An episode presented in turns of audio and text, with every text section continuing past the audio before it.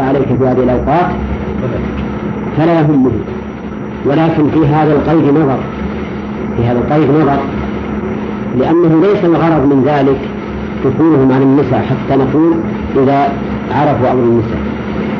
بل الغرض من هذه التوجيهات خوفا من أن يدخلوا على الإنسان في حال لا يحب أن يطلع عليه فيها. لأن هذه الأحوال الثلاث العورات عورات أي إنسان يطلع عليك ولو كان لا يعرف أمر النساء لا شك أنك تشمئز منه وتنفر من هذا من هذا الدخول. فالصحيح أن هذا القيد الذي ذكره المؤلف آه، ليس ليس بالمراد بل نقول الذين لم يبلغوا الحلم لأنهم إذا بلغوا الحلم فسيأتينا إن شاء الله الحكم فيه. يبلغون آه، ثلاث مرات أي يعني في ثلاثة أوقات فصلها بقوله من قبل صلاة الفجر. لأن الإنسان قبل صلاة الفجر يكون غير متهيئ لأن يراه أحد ويدخل عليه أحد. قد يكون في ثياب النوم التي يكره أن يكون أحد يراه وهو وهي, وهي عليه. نعم. وقد يكون ثياب أبلغ من ذلك كثيابه مع أهله وما أشبه هذا والثاني قال وحين تضعون ثيابكم من الظهيرة أي وقت الظهر. حين تضعون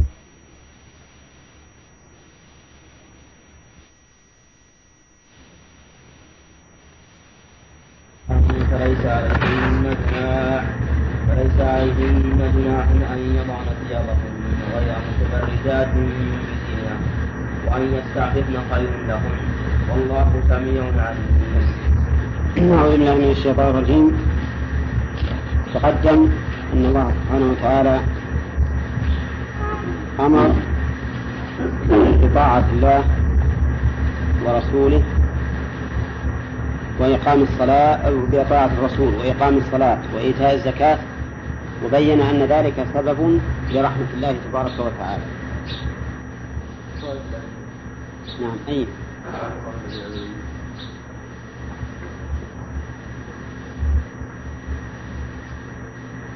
تحبون نرجع له ولا في سابقة؟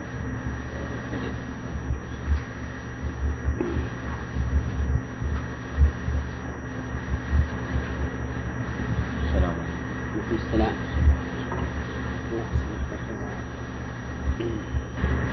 طيب نبدأ الآن بفوائد وعد الله الذين آمنوا منكم وعملوا الصالحات. ليستخلفنهم في الأرض كما استخلف الذين من قبلهم. أولا في هذه الآية حث وترغيب على الإيمان والعمل الصالح. وثانيا أن فيه وعد فيها وعد لمن اتصفوا بهذين الوصفين أن يستخلفهم الله تعالى في الأرض كما استخلف الذين من قبلهم. يعني يجعلهم خلفاء لأهلها في إرثها من بعدهم. وفيها أيضا دليل على حسن التعليم حيث إن الله سبحانه وتعالى ذكر الشواهد على وعده في الأمور الواقعة. ليستخلفنهم في الأرض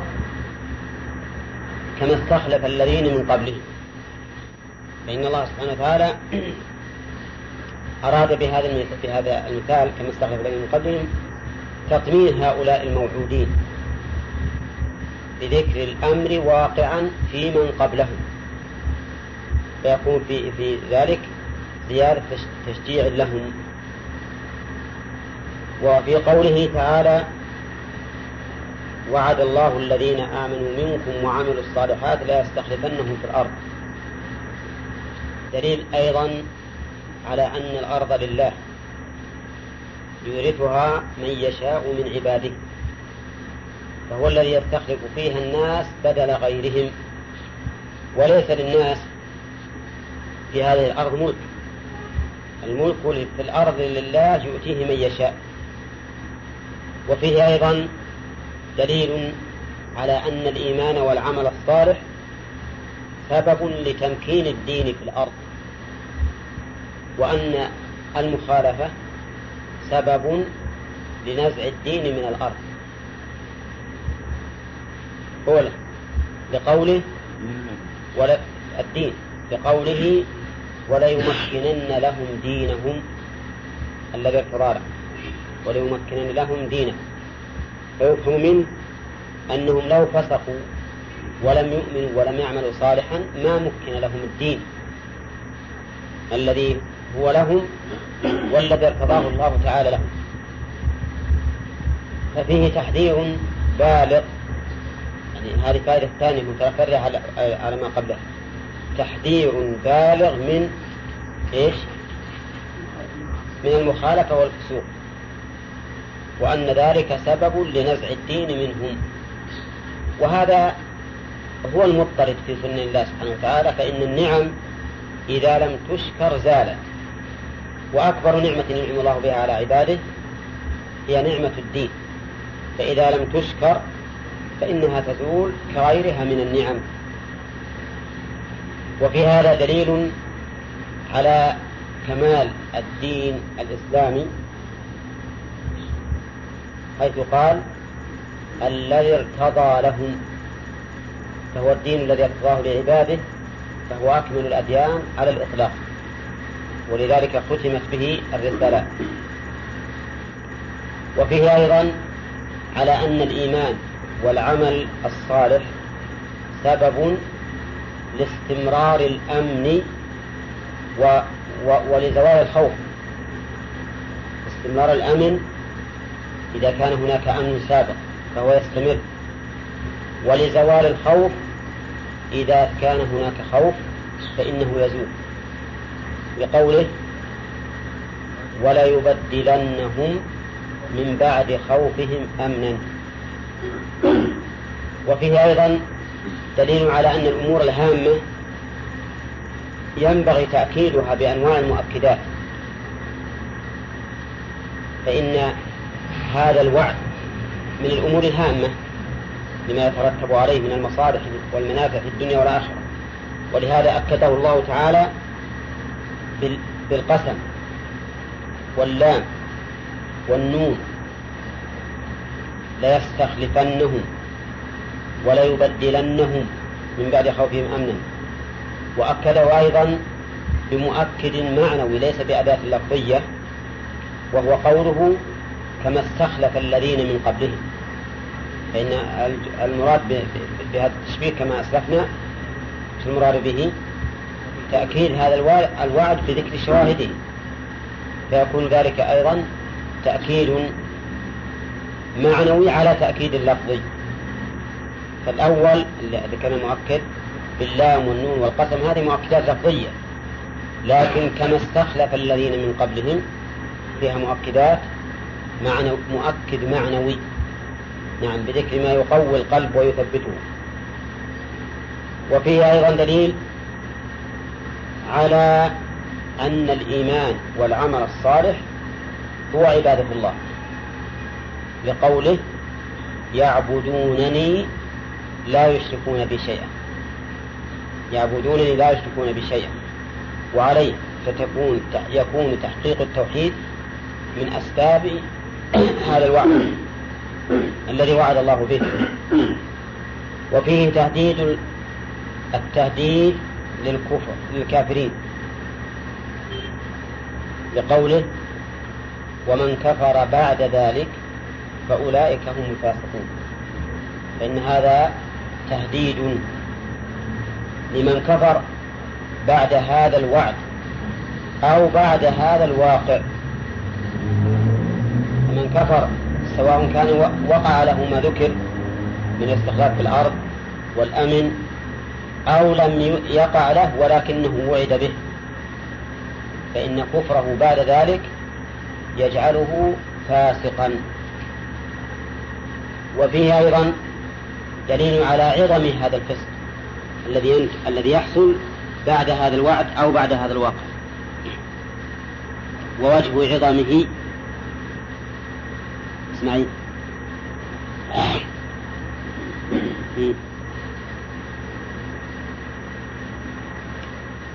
إيش وجه يا جماعة؟ ها؟ حصر. نعم. حصر الفسق في هذا. فأولئك هم الفاسقون. مع أن يوجد أناس فاسقون غيرهم لكن لعظم فسقهم حصر الفسق فيهم. فأولئك هم الفاسقون. أما الآية الثانية أقيموا الصلاة وآتوا الزكاة فقد تكلمنا على فوائده. ثم إن الله قال يا أيها الذين آمنوا ليستأذنكم الذين ملكت أيمانكم إلى آخره. تقدم لنا فائدة تصدير الحكم بالنداء وأنه دليل على العناية به لأن النداء يقتضي التنبه والاستيقاظ وتوجيهه إلى المؤمنين يدل على أن امتثال هذا الحكم من مقتضيات الإيمان وأن مخالفته من منافيات الإيمان. و وفيه أيضا آه، ليستأذنكم الذين ملكت أيمانكم وجه الخطاب لهم ثم قال ليستأذنكم والحكم لغيرهم. إشارة إلى أنهم مسؤولون عن تنفيذ هذا الحكم لأولادهم الصغار ومماليكهم وأن هذا الصغير والمملوك إذا خالف فإنما إثمه على من لم يقم بواجب التربية والتأديب. يستأذنكم الذين ملكت أيمانكم والذين لم يبلغوا الحلم منكم ثلاث مرات. فصلها بقوله من قبل صلاة الفجر إلى آخره. ف أظن تكلمنا على ذا ولا لا؟ نعم.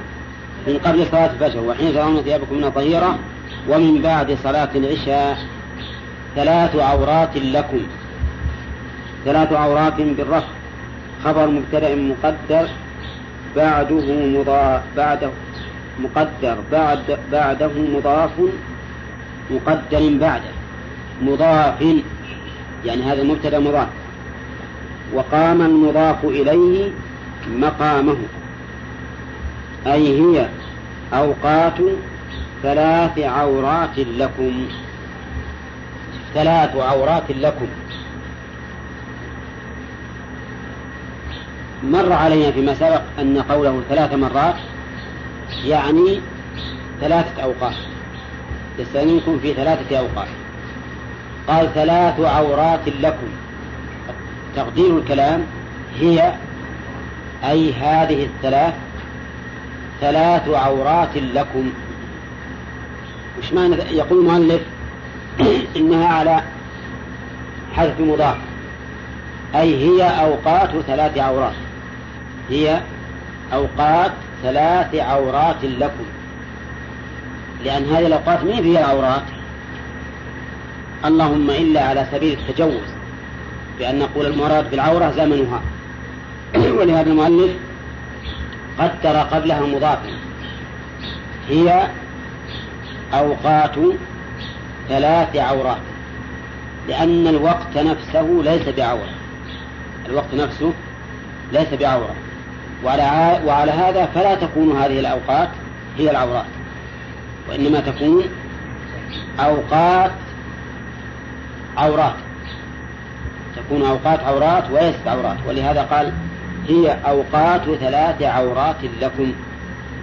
والعورة في الأصل ما يستقبح شرعا أو عرفا. كل ما يستقبح ويستحيا منه شرعا أو عرفا فهي عورة. هذه الأوقات الثلاثة أوقات عورات سولة راجحة كيف كانت أوقات عورات؟ إيه إنها أوقات عورات كيف ذلك؟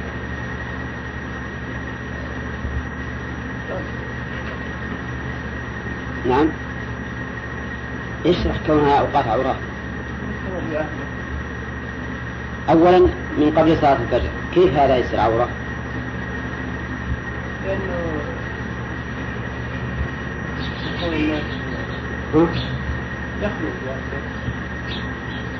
ويكون عليه ثياب أو لباس النوم التي قد لا تكون قد يكره الإنسان أن يطلع عليها أحد. وحين تضعون ثيابكم من الظهيرة كذلك. الإنسان في وقت القائلة يضع ثوبه وينام عريانا أو ينام على صفة لا يحب أن يطلع عليه أحد. ومن بعد صلاة العشاء يكون متهيئا شنو؟ للنوم. متهيئا للنوم ولابسا ثياب النوم ولا يحب أن يطلع عليه أحد. ولهذا قال إنها ثلاث عورات لكم. يعني ثلاث أوقات عورات لكم. أو أوقات ثلاث عورات لكم. ها؟ تقدير المعلم أي نعم. لأنه مفهوم من المعنى يقول وبالنصب ثلاث عورات بتقدير أوقات أوقات منصوبا بدلا من محل ما قبله قام المضاف إليه مقام مقامه وهي شلون؟ وهي لإلقاء الثياب فيها تبدو العورات هنا ها؟ تبدو العورات ما عندنا فيها تبدو العورات طيب. يقول المؤلف فيها قراءة ثانية في النص. ثلاث عورات لكم. ويقال فيها ما سبق بأنها على تقدير مضاف. أي أوقات ثلاث عورات لكم. وهي منصوبة بدلا مما قبلها. أين اللي قبلها؟ قوله ثلاث مرات. ثلاث مرات. لأن مرات بمعنى أوقات. ثلاثة أوقات ثلاث أوقات ثلاث عورات لكم. ثلاث مرات الأولى بمعنى ثلاثة أوقات. يصير أوقات ثلاث عورات بدلا بدلا منها وبدل المنصوب يكون منصوب. والخلاصة أن في قوله ثلاث عورات لكم قراءتين. بالرفع على أنها خبر مبتدأ محذوف وبالنصب على أنها بدل من قوله ثلاث عورات لكم طيب ومع ذلك فهي نفسها ليست فهي نفسها ليست هي الأصل لا في كونها خبرا ولا في كونها بدلا بل هي قائمة مقام مضاف وش التقدير؟ وش تقدير هذا المضاف؟ أوقات تقديره أوقات. تقدير هذا المضاف أوقات ثلاث أوقات أوقات بالنص أو أوقات بالرفع. طيب يقول المؤلف يقول المؤلف مجيبا على سؤال مقدر كيف كانت هذه الأوقات؟ أوقات عورات. قال قال وهي لإلقاء الثياب فيها تبدو العورات. يعني أنها سمت عورة هذه الأوقات أوقات عورة لأنها إذا ألقيت الثياب فيها للنوم إما للتهيؤ له أو لكونه أثر النوم كما قبل صلاة الفجر فإنه تبدو فيها العورة. وكأن عادة الناس في ذلك الوقت إن الإنسان إذا نام يخلع ثيابه ويلتحف بلحاف يلتحف بلحاف وينام. وعلى هذا فالعورة في ذلك تبدو لأن الإنسان ما عليه إلا لحاف وهو متهيئ للنوم. أما عادة الناس اليوم فهل هي كذلك؟ يمكن يوجد بعض الناس ما ندري لكن الظاهر أن غالب الناس أنهم يلبسون ثوبا قميصا ثوبا ساترا ثوبا ساترا. وكذلك أيضا كانوا في الزمن السابق. البيوت ما فيها حجاب ولا أستار فإذا فاجأ العبد أو الصغير صاحب المنزل في هذه الأوقات اطلع على عورته. أما الآن فالبيوت محجبة والستور مكثفة ولهذا لو دخل البيت ولم يستأذن فإن الحكم قد زال يعني الحكم يدور مع علته حيث قال الله تعالى ثلاث عورات لكم. ولأجل ذلك اختلف أهل العلم في هذه الآية. فزعم بعضهم أنها منسوخة. وذلك لأن الناس تركوا في العمل بها من قديم. وقال آخرون بل هي محكمة وباقية. وروي عن ابن عباس رضي الله عنهما بسند صحيح أن هذه الآية محكمة لكن في حال دون حال وأنه لما كانت البيوت في فيما سبق غير محجبة والسطور غير موجودة والناس في حالة في حاجة في الحقيقة. الإنسان ما عنده إلا ثوب ما يلبسه في النوم يخلعه ويلتحف باللحاف لأجل أن يوفر على نفسه غسله بعد الاتساخ. يقول فأما الآن وقد كانت البيوت محجبة والستور كثيرة فإن فإن الحكم قد زاد. وعلى هذا فالحكم يدور مع علته. وعندنا أن الحكم باق حتى وإن كانت الأبواب محجبة البيوت محجبة لأننا نقول الإنسان عادة إذا أراد أن ينام فإنما ينام في مكان خاص. فإذا أراد أحد من هؤلاء المماليك والصغار أن يستأذن عليه في محل النوم الخاص فإن الحكم باقي. وماذا تغني الأبواب. إذا بغى إنسان يدخل عليه غرفة النوم يفتح الباب على طول. ها؟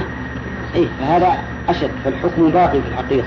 نعم الاستئذان لدخول البيت عموما صحيح أنه قد زاد.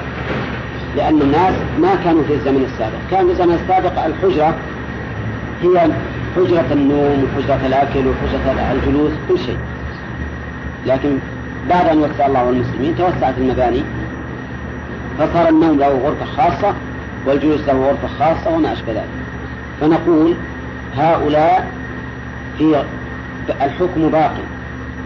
لكنه بالنسبة لأي شيء؟ للغرف المعدة للنوم. فإن هؤلاء لا يدخلون حتى يستأذنوا في هذه الأوقات الثلاثة أما لو دخل الإنسان الغرفة التي ينام فيها في غير هذه الأوقات الثلاثة فالأصل ما دخل للنوم. فالاستئذان عليه ليس ليس بلازم. إلا إذا علم أن هذه الغرفة أيضا محل لخلع الثياب ولبسها. فإنه إذا دخل غرفته فلا بد أن يستأذن. لأنه يخشى أن يكون قد خلع ثوبه ليلبس الثوب. الآخر فتدخل عليه على وجه تبدو فيه العورة. أظن الأمر واضح. صار هذه الآية تخصيصها بهذه الثلاث بين الله الحكمة من ذلك. وش الحكمة في الاستئذان في هذه الأوقات الثلاث لأنها أوقات عورة. أوقات عورة تلقى فيها الثياب غالبا للنوم إما للتهيؤ له أو بعده أو من أجل الحرب كما في قوله من الظهيرة. ثانيا وعلى هذا ثم نقول هل الآية هذه محكمة؟ وباق حكمها أو منسوخة؟ الجواب اختلف فيها المفسرون منهم من قال إنها منسوخة. وليس له دليل سوى الواقع وهو تغير الناس وعدم استئذانهم فظنوا أنها نسخت. وقال آخرون بل هي محكمة وباقية. وقال آخرون إنها ليست محكمة إنها محكمة ولكن ترك الناس العمل بها من أجل تغير الحال. وهذا هو الذي صح عن ابن عباس رضي الله عنه. كيف من أجل تغير الحال؟ لأنه في الزمن السابق كانت البيوت غير محجبة. وليس للإنسان غرفة خاصة للنوم. فكان هؤلاء الأطفال وهؤلاء المماليك إذا دهموا الناس وفتحوا الباب بدون استئذان قد يدخلون وهم على على عورة. قد يدخل الإنسان على امرأته. نعم. فأمروا بالاستئذان. أما بعد أن وسع الله الأمر وصارت البيوت محجبة وصار النوم له غرف خاصة فإننا نقول لا بأس من دخول المنزل عامة في هذه الأوقات بدون وش بدونه؟ بدون استئذان ليش؟ لأن العلة التي أمر الله بالاستئذان من أجلها زالت لكن حكم دخول غرفة النوم في هذه الأوقات الثلاثة باق ولا لا؟ باق فلا يجوز دخوله لهؤلاء الأطفال والمماليك إلا بعد استئذان لئلا يدخلوا والإنسان على حال لا يحب أن يطلع عليه فيها أحد. نعم.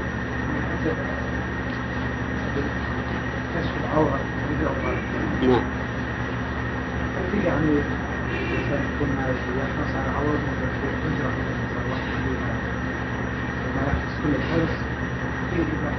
اي نعم نعم هذا لا بأس به. يعني لا بأس إن تبدأ عورته عند خلع الثوب أو عند إرادة النوم والتلحف بلحاف ما في بأس. ها؟ لأن ما له حاجة في الاستمرار. ما له حاجة. حتى لو كانت حر وبغى يخلع الإنسان ثيابه فلا بد أن يلتحف يعني هذا خير له. طيب يا شيخ تعليم العلماء تحريم البقاء. الكشف ما هو لا مو الصحيح إنه ما ما هو هذه العله. الصحيح انه أن العله أنه مكان خبيث ومأوى الشياطين. فلا ينبغي الانسان أن يوقظ فيه إلا بقدر الحاجة. إلا بقدر الحاجة. ثم إن هناك أسباب أيضا ثانية طبية وهو الضرر. لأن هذا من أكبر ما يحدث البواسير. إن تقع على الحاجة بدون بدون حاجة يحدث البواسير كما هو معروف عند الأطباء وعند الفقهاء أيضا. طيب الآن فهمنا حكم هذه المسألة. قال الله تعالى: ليس عليكم ولا عليهم أي المماليك والصبيان جناح في الأحوال في الدخول بغير استئذان بعدهن أي بغير استئذان ما عندي عليه الدخول ها؟ في الدخول بغير استئذان بعدهن أي بعد الأوقات الثلاثة. يقول الله عز وجل ليس عليكم ولا عليهم جناح بعدهن. يعني في الدخول عليكم بدون استئذان. الجناح بمعنى الإثم. وقول ليس عليكم جناح بعدهن واضح في نفي الجناح عن الذين آمنوا لأنهم مكلفون. فهم ممن يوصفون بالإثم وعدمه. وقوله ولا عليكم ولا عليهم بالنسبة للمماليك ظاهر. بالنسبة للمماليك ظاهر أنهم يأثمون بما يخالفون به الشرع. أولى مرة ثانية لأجل يتضح ليس عليكم ولا عليهم جناح بعدهم. منطوق الآية أن الدخول بدون استئذان في غير هذه الأوقات الثلاثة ليس فيه إثم. لا على الأولياء ولا على الصغار والمماليك. ليس عليكم ولا عليهم. مفهوم الآية الكريمة أن دخولهم في هذه الأوقات بدون استئذان فيه جناح. عليكم وعليهم. كذا إسماعيل يقول. ها؟ طيب. وحماد حامد. ها؟ منطوق الآية ما هو؟ نفي الجناح منطوقة نفي الجناح على الأولياء وعلى المماليك والصغار في الدخول بغير استئذان في غير هذه الأوقات الثلاث. وهذا واضح ما هو إشكال. ومفهومها ثبوت الجناح في الدخول بغير استئذان في هذه الأوقات الثلاثة الجناح على من؟ على من الجناح؟ على الأولياء والصغار والمماليك. إذا دخلوا بهذا الاستئذان في غير هذه الأوقات في هذه الأوقات الثلاث. أما ثبوت الجناح على الأولياء إذا دخل هؤلاء بغير استئذان فالأمر فيه ظاهر وش وجهه؟ أنهم ما دخلوا بغير استئذان إلا لأن هؤلاء لم نعم قصروا في واجب التربية والتأديب. ومن قصر في واجب ترتب عليه ما يترتب على على تركه هذا بالنسبة للأولياء. بالنسبة للمماليك عليهم إثم عليهم جناح لأنهم تركوا الواجب وهم مكلفون. بالغون عاقلون. بالنسبة للصغار هذا هو المشكل. هذا هو المشكل. فإن الصغار لا إثم عليهم. الصغار لا إثم عليهم. فكيف يصح أن ينفي الإثم؟ مع أنه لا إثم عليهم ها؟ إيه ما يخالف من أصل ما عليه مثل لكن الآية كأن مفهومة بالنسبة للمفهوم. خلى النفي قد نقول الأصل ما عليه مثل. لكن بالنسبة للمفهوم الذي يقتضي إثبات الجناح فيما إذا دخلوا في هذه الأوقات الثلاث بدون استئذان أولا إن هذا هو الإشكال. كونه لا إثم عليهم إذا دخلوا في هذه الأوقات الثلاث بغير استئذان هذا واضح. ما نقول الأصل نفي وهذا نفي. لكن الآن الإشكال يا جماعة. الإشكال في, في دلالة المفهوم ولا في دلالة المنطوق؟ في دلالة المفهوم. فإن دلالة المفهوم تدل على أنه يثبت الجناح لهؤلاء الصغار إذا دخلوا في هذه الأوقات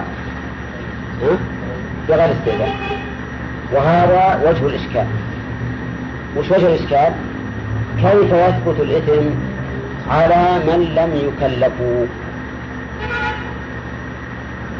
فالجواب على هذا أن يقال دلالة المفهوم لا يشترط فيها العموم. دلالة المفهوم لا يشترط فيها العموم. وتصح وإنما تصح وتصدق بالدلالة على فرد من أفراده. ولهذا يقولون المفهوم لا عموم له.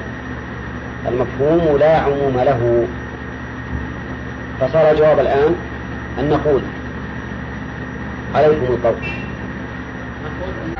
المفهوم لا عموم له. لا الكلام اللي قلت أولا. إيه دلالة المنطوق لا نعم لا يشترط لها العموم. المفهوم لا يشترط لها العموم. فتصدق بصورة واحدة أو بفرد واحد. تصدق بصورة واحدة. وهنا كم صدقت بكم صورة؟ بصورتين من ثلاث. بصورتين من ثلاث. فنقول دلالة المفهوم لا يشترط فيها العموم. وإنما تصدق ها بصورة واحدة من مئة صورة أو من ألف. فكيف وقد صدقت الآن؟ بصورتين من ثلاث. والصورة الثالثة لولا الأدلة على خروجها ها؟ ما خرجت أيضا لولا الأدلة على خروجها ما خرجت. مفهوم؟ الأدلة على خروجها عمومات الأدلة على أن الصغير غير مكلف وأنه لا إثم عليه. وأنه لا إثم عليه. طيب. نعم. لكن الأصل فيها كغيرها العموم شلون؟ قال نعم الأصل لكنه ما يشترط يعني نقول إن المفهوم لا عموم له. بمعنى أنه يصدق بصورة واحدة فيكون المفهوم على حسب الأدلة. على حسب الأدلة. قائل. يعني قاعدة مضطردة عندهم نعم. المفهوم يكون على حسب الأدلة. إن, إن كان أدلة على العموم وإلا يصدق بصورة واحدة. يقول طوافون عليكم للخدمة بعضكم طائف على بعض. طوافون خبر مبتدا محذوف والتقدير هم طوافون. هم طوافون. والجملة هذه تعليل. تعليل لقوله ليس عليكم ولا عليهم جناح بعدهم. لماذا ليس علينا جناح؟ لأنهم طوافون عليه يعني مترددون الطواف بمعنى المتردد ومنه الطائف بالبيت لأنه يتردد عليه. ومنه قول النبي صلى الله عليه وسلم في الهرة إنها من الطوافين عليكم أي من المترددين عليكم. ومنه قول الناس للمساكين؟ طوافون لأنهم يترددون على الناس يسألونهم. فعلى هذا تكون جملة طوافون عليكم. تعليلا لقوله ليس عليكم ولا عليهم جناح بعدهم. لماذا لم يكن علينا ولا عليهم جناح بعدهم؟ لأنهم طوافون مترددون. فلو ألزموا بأن يستأذنوا كلما دخلوا لكان في ذلك مشقة. عليهم وعلى أهل البيت أيضا. لأن أهل البيت قد يكونوا منشغلين. ولا يسمعون ولا يسمعون المستأذن وقد يثقل عليهم الرد عليه لأنهم منشغلون فيكون في ذلك مشقة على من؟ على المستأذن وصاحب البيت لو ألزمنا الصبي الذي له ست سنوات أو عشر سنوات كل ما طلع من البيت ودخل لا تدخل إلا الطارق مستأذن وكذلك المملوك فيه مشقة ولا لا؟ فيه مشقة كبيرة عليه وعلى أهل البيت. نعم. لهذا انتفى الحرج لوجود المشقة وسيأتي إن شاء الله ذكر ذلك أيضا في الفوائد. وقول بعضكم على بعض. قدره المؤلف بقوله طائف على بعض. وعلى هذا فالجملة الثانية بعضهم على بعض. تأكيد للجملة الأولى التي هي طوافون عليكم. فبعضكم يطوف على بعض ويتردد على بعض كونه نلزم بالاستئذان كلما دخل هذا الصبي أو كلما دخل هذا المملوك مع أنه دائم في خدمته في خدمة أهل البيت يأتي لهم بالحوائج وغير ذلك يكون فيه مشقة. قال فالجملة والجملة مؤكدة لما قبلها وهو قوله طوافون عليكم. كذلك أي كما بين ما ذكر يبين الله لكم الآيات أي الأحكام والله عليم بأمور خلقه حكيم بما دبره لهم. كذلك تقع هذا تقع هذه الجملة أو هذا التركيب يقع في القرآن كثيرا. كذلك يبين كذلك كانوا يؤفكون وما أشبهه. وإعرابها أن الكاف اسم بمعنى مثل. اسم بمعنى مثل. وهي في محل نصب على المفعولية المطلقة. المفعولية المطلقة. أي مثل ذلك التبيين يبين الله لكم. أي مثل ذلك التبيين يبين الله لكم. كلما جاءت هذا التعبير نقول الكاف اسم بمعنى مثل منصوب وش عليه؟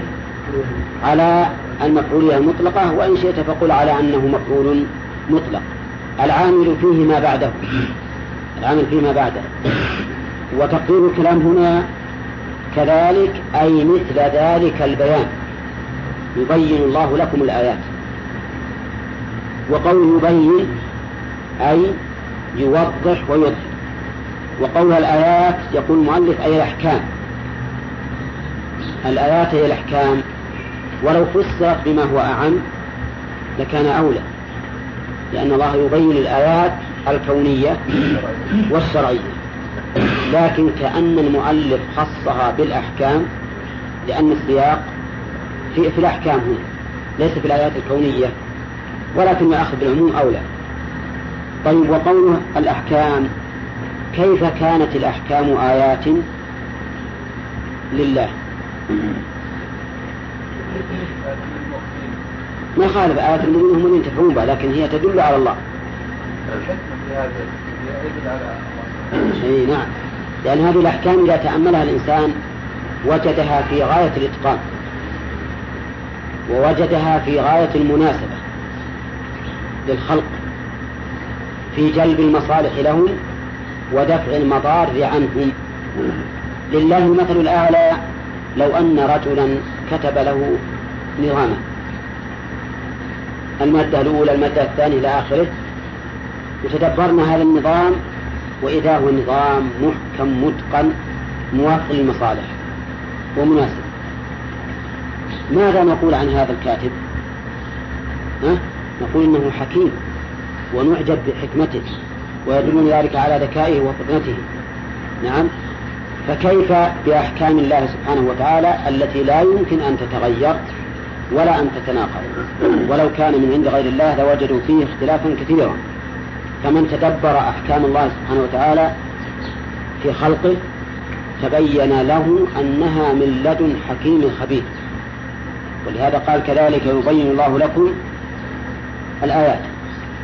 وفي وصف الأحكام بالآيات إرشاد للخلق إلى تأمل هذه الأحكام ليستدلوا بها على مشرعها.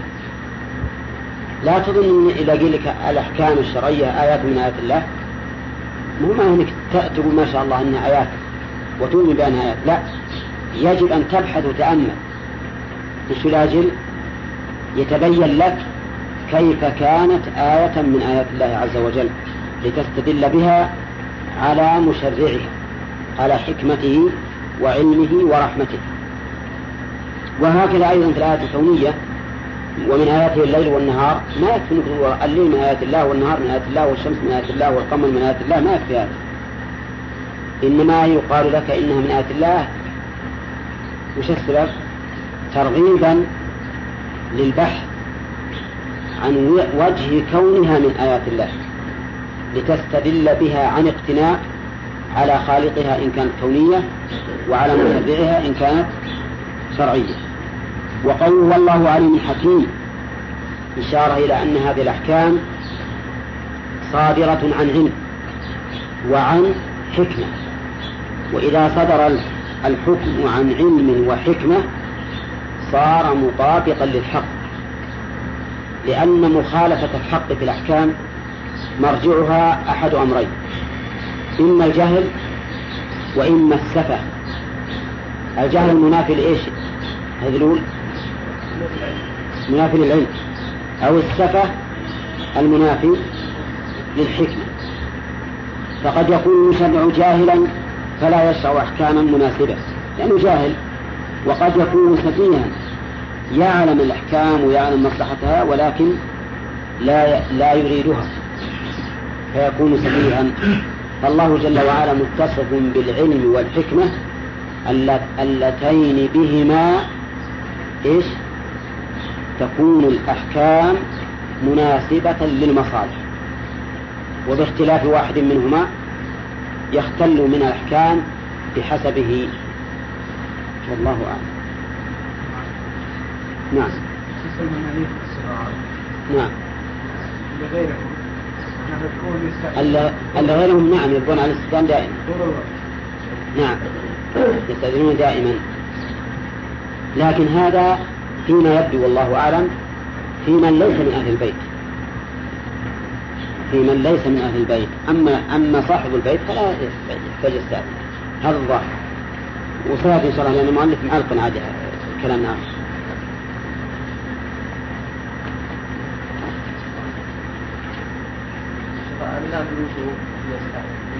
نعم. إيه اللام لام الأمر الوجوب.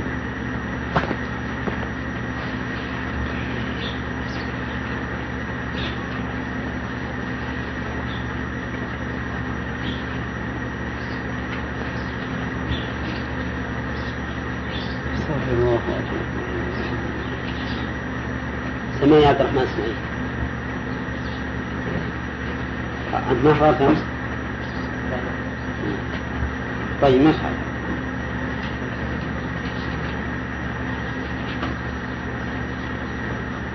حضرت بالتشهد.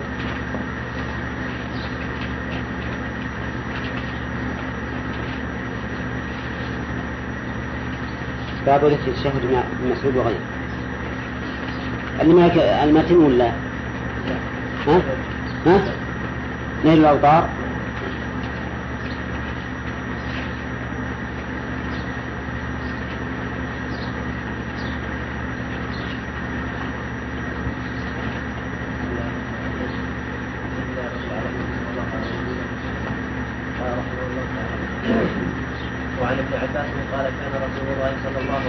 Gracias.